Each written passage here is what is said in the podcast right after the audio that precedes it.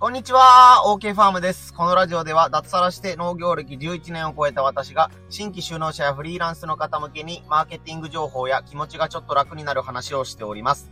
今日は121回目の放送です。目標作りをする際に気をつけている3つのことということでお話をしていこうと思います。はい、私よく言っているんですけども、え目標を決めたり、目標を達成するのが、ものすごい苦手なズボラ人間でございます。はい、そのズボラ人間がですね、この2023年はいい感じで目標を達成できそうだなという状況になっているので、あ、これは目標を立てるときにここ気をつけた方がいいなみたいな少し分かったことを共有させてもらおうと思います。今日のポイント3つです。ポイント1、会社や学校の目標とは違う。ポイント2、テンションが下がるような目標は立てちゃダメ。ポイント3、変更してもいいから数値や期限を定める。この3つでお話をしていこうと思います。まずポイント1、会社や学校の目標とは違うということです。えっ、ー、とまあ、サラリーマンで聞いている方も中にはいるかなと思うんですけども、私は基本的に農家の方とか自営業、フリーランスをやっている方向けにお話をしてみようと思いますので、サラリーマンの方にはちょっと違うよというところもあるかもしれないんですけども、よろしくお願いいたします。えー、今までですね、私もですし、あなたもだと思うんですけども、学校とか会社とか何らかの組織に所属しているときに、目標を決めてくださいというふうに言われたことがあると思うんですよ。ね、なんとかの目標を決めましょうとか、月の始まりには今月のノルマとか目標とかを上司に提出みたいなものがね、あったりすると思うんですけども、自分が脱サラしたりとか、フリーランスになってから立てる目標というのは、そういう誰かに言われた言われて決めざるを得なかった目標と全然考えるポイントが違うんですよね。それを知っておいてほしいかなと思います。まあ、ものすごい簡単に言うと、組織に所属している時の目標って自分の目標じゃないんですよ。まあ、言い方がちょっときつかったら自分だけの目標じゃないんですよ。まあ、学校の時で言う、ね、担任の先生とか、部活の顧問の先生、監督みたいなことで言うと、その目標を提出するときに、その顧問や、顧問の先生や、ね、担任の先生のフィルターがかかります。そしてサラリーマンの場合、その上司の方にチェックしてもらって、上司の方がこの目標でいいよと言ってもらわないといけないので、その上司の目線を意識した目標というのを自然に立てるように、えー、ね、私たちは習慣づけられています。これ無意識なんで恐ろしいところなんですけども。なので、自分自身が成長したいなと思って立てている目標じゃなくて、上司のために作っている目標である可能性があるんですね。ここを押さえておいていただきたいです。逆の立場になって言えば、上司は部下の成長を、えー、促すのが、えー、上司の仕事なので、部下の成長を見守ったりとか促すために、部下に対して目標を作ってあげないといけないっていう立場なんですよね。だからこれはあの上司という人が悪いとか、会社というものが悪いというわけじゃなくて、そもそも会社に所属して会社の一員として仕事をするっていうことになると、自分だけの思いじゃ目標なんて作れないよねっていうところがあるんですよね。自分は今月やる気がないんで、えー、前年比80%の去年より低い目標を提出しますっていうので、上司が、そうか、わかった、頑張れよって言ってくれるわけはないんですよ。最低でも、去年、去年が100台の車を売ってるんだったら、えー、今年は最低100台売ろうねとか、まあ10%増しで110台を目指そうねっていう、なんとなくかける0.1、間違えた、かける1.1をするとか、かける1.2をして、まあ、去年よりも右肩上がりの目標にしていこう、成績にしていこうみたいなね、えー、提案をされるわけです。右肩下がりの目標、去年より悪い目標を提出して、OK って言ってくれる上司はどこにもいないんですよ。だから、フリーランスになると今度はその上司がいないわけです。自分のことを時に温かく、時に厳しく見守ってくれる上司がいないので、厳しい目標を立てても誰もね、そんな厳しい目標無理だろうという上司もいないし、で、ぬるすぎる目標を出して、この目標はぬるすぎるからダメだよ、やり直しだよって言ってくれる人もいないわけです。そもそも目標なしになんとなくダラダラやっても誰も咎めないんですよね。まあせいぜいあなたの家族がいたら家族がもうちょっとちゃんとしてよって言うかもしれないぐらいで、あなたが目標を達成しようが達成すまいが誰もね、困んないんですよ。誰も興味がないんですよ。そのことを分かった上で、えー、目標作りっていうのをまずしてみてほしいと思います。高い目標をつけても、作っても、低い目標を作っても、誰も気にしてないです。困ってないです。学生時代やサラリーマン時代に上司に提出するという前提があった時の目標の作り方とはね、違うということを把握しておいてください。これがポイント1。会社や学校の目標とは違うです。続いてポイント2、テンションが下がるような目標は立てちゃダメです。はい、まあテンションというかね、モチベーションという風に捉えてもらってもいいかと思うんですけども、上司のために提出する目標じゃないとしたら、何のためにこの目標を作るのかということになるんですけども、いろいろ人によって考え方が、えー、あると思います。ま、私の場合はなんですけども、もうモチベーションとかテンションを上げるためにこの目標を設定しているというのが正しい使い方じゃないかなというふうに感じています。そして人によって性格というものは様々で、もうピンチが来ないとやって、やる気にならないみたいな、締め切りギリギリになったらめちゃめちゃやる気を出すタイプの人もいれば、追い込まれてからだと逆に全然調子が出ないっていうことなので、常に余裕を持ってリラックスとした状態で仕事をした方がめちゃくちゃテンションが上がるというか、モチベーションが下がらないみたいなね、人もいると思います。なので、うん、1ヶ月30日大体ありますけども、1日でもミスをしたらもう取り返しがつかないっていうギリギリの目標を立てた方がテンションが上がるという人もいると思いますし、うん、逆に、なんていうんですかね、緩い目標。100の実力はあるんだけども、目標80ぐらいに合わせて、のんびりゆるゆるゆるゆるとこなしているうちに、あっという間に月の30日のうちの15日ぐらいで、80の目標を到達して、気づいたら100を超えてる。終わってみたら110ぐらいになってるっていう、マイペースで自分をあまり追い込むことなく、えー、やり続ける、黙々と続けた方が、えー、結果的に目標達成しやすいというタイプの人もいると思います。まあ、他の要因としてね、あの、フリーランスといえど、他の人にどんどん接しないといけない、営業しないといけないとか、人に会わないといけないっていう、自分だけのスケジュールでは全然、え日程が決められない、仕事内容が決められないっていうものもあれば、とりあえず予定は全部自分で決めれて、ね、人と関わる機会は少ないっていうね、仕事もいると、仕事をしてらっしゃる方もいると思います。そういった自分自身の仕事に対する思いとか、仕事の環境とか、あなたの性格とかを加味した上で、結局自分はどういう目標を立てると一番やる気が出るのかなっていうのを考えてみてほしいんですね。僕の場合は、もうこのラジオを聞いてくださってる方は悪い、わかると思うんですけども、ゆるい目標を立てて、えー、知らないうちに、あ、気づいたら目標を超えてた。まあ、せっかく目標を超えてたんだから、もうちょっと頑張ってみようかなっていう感じで、えー、ね、あの、ゆるゆるとやっていく方が勝負に合っているのかなという感じで、一日でも失敗したらもう目標達成できないよとか、うん、一日失敗したらもう次の日はもう残業してというか、ね、あの、家族の時間を削って、自分の時間を削って仕事に向き合わないと、えー、目標達成できないよっていうようなことになっちゃうと、そもそもの目標がなかったことにしようみたいな。もう、どうですかね、30日のうちの5日、10日が過ぎた時点で、はい、今月も無理でした。すいませんでしたっていう、そのサラリーマン時代にやっていたみたいなね。まあこれ上司が作った目標だから、うん、俺が、俺だけで作ったんじゃなくて、上司に書かされた目標だから仕方ないよみたいな感じで、ね、投げてしまうみたいなね、癖があったんですけども、良くない癖ですね。良くない癖があったんですけども、今はそれをね、やっても意味がないので、そもそも無理のない目標にするようにしています。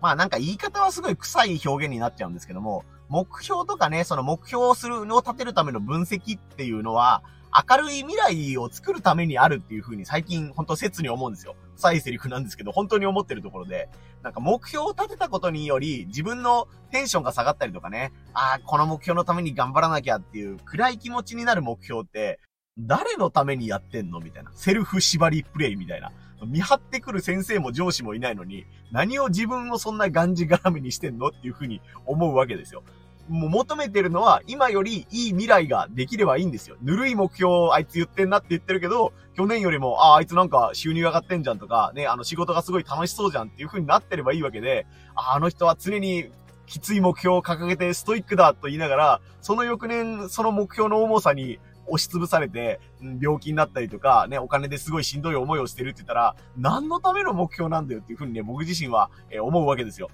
俺は恥ずかしながらこう35、6歳になってようやく気づきました。目標っていうのは自分のためにあるんだというか、未来のためにあるんだっていうのにようやく気づきました。あの、僕は今までさっきも言ったんですけども、上司のためにとか上司の機嫌を伺うような感じで、まあ、上司に提出して、受理されないと自分の仕事を始めることができなかったので、上司のためにいやいや目標を書いてて、で、上司が OK 出たら、あ、よかった、目標よかった、みたいな感じで、で、数日経ったら、あまあ目標達成できんわ。まあもう言い訳を考えよう、みたいなモードに入ってたので、本当にね、明るい未来のために、自分のテンションが上がるために、えー、自分のための目標を考えてもらったらいいんじゃないかなというふうに思います。これがポイント二つ目、テンションが下がるような目標は立てちゃダメです。そしてポイント3つ目、変更してもいいから、数値や期限を定めるです。はい、これは私、まだ、あの、上手にはできておりませんけど、えー、今年の目標はですね、えー、1月1日に決めた決めた目標を、未だに守ることができております。それが何、何かというと、1日1つ必ず情報発信をする、何でもいいからというものです。かなり緩くしております。まあ、Twitter でも、この音声配信でも、Instagram でもいいから、自分は今日こういうことをやりましたとか、自分はこういうことを考えていますというか、えー、ね、自分のお菓子が、こう、今ならセールをやっていますとか、何でもいいので、えー、自分から情報を発信する。まあ、何かの更新をするみたいな感じですね。そういった感じで目標を立てています。ちなみに2月3月とかね、ちょっとサボってしまった、抜けてしまったっていうことはあったんですけども、4月16日以降はこの音声配信を毎日欠かさず放送していますので、えー、今のところ目標がほぼキープできているという状態ですね。自分でも毎日やるたびに、よし、今日もできた。よし、今日もできた。うん、明日も頑張ろう。明日のネタ探しをしようみたいな感じでね、自分のテンションがどんどん、モチベーションが上がるみたいなね、いいサイクルに入っています。で、自分自身も今までさっき言ったように上司にね、あの、書かされて目標を作ってたタイプなので、えー、目標を立てるのが苦手なんですけど、やっぱり数値とか期限っていうのはないと、なかなか目標としてのチェックが難しいかなと思います。自分はあんまり数字数字しすぎると、んどういうんですかね、その数字の確認をするのが疲れてしまうので、えー、あんまりこれの目標、インスタはこの目標、ツイッターはこの目標、音声配信はこの目標とか、野菜を売るのにしても、野菜の売り上げの目標とか、や、作業工程のこの目標とか、目標がたくさんあったら、うん、すごいチェックするのが大変なんですよね。しんどくなっちゃうんです。さっきも言ったように、上司とか先生とかね、あの、自分を見張ってくれる人がいたら、あの、目標を立てるだけ立てておいて、あ、ここの数値が実は、あの、目標全然意識できてなかったねとか、あ、ここもう少し頑張った方がいいねとか、あ、気づかなかったけど、ここすごい、あの、オーバー達成してるねとか、チェックしてくれる人がいたら、どんどんね、その目標数値っていうのは決めておけばいいと思うんですけど、一人で目標を立てて、一人でチェックをするということになると、チェックをすることそのものがすごいストレスになってきます。だから、数値や期限が必要なんです。なんか言ってること矛盾してるようかもしれないんですけど、目標がね、抽象的だと、その抽象的な目標に対して、できたかできないかの、目標達成できたかできないかの判定をするのがすごい複雑になるんですよ。例えばそうですね、すごい抽象的、あえてすごい抽象的な言葉を使うんですけども、えー、6月の目標は、家族をたくさんいつもより笑顔にさせるっていう目標を立てたとしたら、その、いつもよりっていうのは何なのとか、家族を笑顔にするっていうのってどういうことなのっていう感じで、いちいち考えないとその目標達成できてるかどうかがわかんないじゃないですか。言ってることは素晴らしいと思うし、ね、あ、達成できたらいいねっていうポジティブな目標ではあるんですけども、それが達成できてるかどうかのね、あの、実感が湧かないので、よし、今日もできたぞとかね、あ、今日はダメだったなっていう判定がね、難しくなると思うんですよね。なので、家族を笑顔にするっていう言葉を、抽象的な言葉を変えて、ね、小さな子供に週に2回は絵本を読んであげるとか、ね、えー、1週間のうちに1回は自分で料理を家族に振る舞ってあげるとか、そうですね、6月20日までにはこの大きな仕事を片付けて、子供を6月20日から30日の間に映画館に連れて行ってあげるとか、数値や期限を作ることによって自分の目標のチェックがしやすくなります。なので、なんとなく漠然とした目標を立てているとかいうフリーランス、自営業の方は、ぜひ、あの、すごく簡単なものでいいので、一つでいいので、数値とかね、期限っていうのを設けてチェックできるようにしておいてもらえたらなと思います。これはもう目標管理とかがもう自然にできている人からしたら、何を当たり前のことを言るんや、それがないとチェックできんじゃんっていう、壮大、盛大な、なんていうんですか、めちゃくちゃ突っ込みが入りそうなんですけども、僕は本当にね、これ36歳までね、分かってなかったんですよ。分かってなかったというか、目標をちゃんと正しく使えてなかったみたいな感じで、とりあえずなんか目標っていうのは誰かにチェックしてもらうためのものだと思って、自分がチェックするものっていう意識がなかったんですよ。で、上司に見せるための目標とか、上司に下手したらなんか言い方変ですけど、上司に怒られるための素材を提出して、しないといけないみたいな感じで、目標はすごいネガティブなもの、なんか自分を縛り付けるものみたいな感じでずっと思ってたんですよ。それが去年の年末か今年の年明けぐらいに、あ、そうか、自分で自分のテンションを上げるために、この目標と数字があるんだなっていうのに気づいたんですよね。で、ただそれを一回も、一年通して目標っていうのを達成できたこともないし、下手したら2、3ヶ月後に、今年の目標ってなんだっけみたいな感じで、目標を記憶することすら僕は今までできなかったんですよ。なんか農業の中でこのごぼうのなんとかかんとかを、この売り上げをなんとかかんとかするとか、ね、あのー、新しい新規事業をなんとかかんとかするみたいなことを、目標に掲げてたことはあるんですけども、まあ、最近言ったあれか、あの SNS のフォロワーが何人みたいなことを言ってたりとかあったんですけど、結局自分を縛り付けてるだけで、自分で自分を怒る要因を作ってただけみたいな感じだったんですよね。だから、その悪しき風習を立つために、1日1個の情報発信っていうものを、とりあえず365日続けてみようと思って、このめちゃくちゃ緩い目標に設定したんですよ。もちろんまあね、あの、家族を養っていかないといけないので、日々のね、お金の管理とかはきっちり、あの、稼ぐものは稼がないといけないし、やばい、ここの時期が一時的にお金が足りないっていうことになったら、ね、銀行に、ね、お金を借りに走ったりとか、えー、そういうね、あのー、キャッシュフローみたいなことはもちろんこなさないといけないんですけども、それとは別に、ちゃんと自分が立てた目標を、えー、12月31日まで覚えている。で、できればそれを達成しているっていう状況をね、作りたいなと思ったんで、このめちゃゆるな目標設定にしてみました。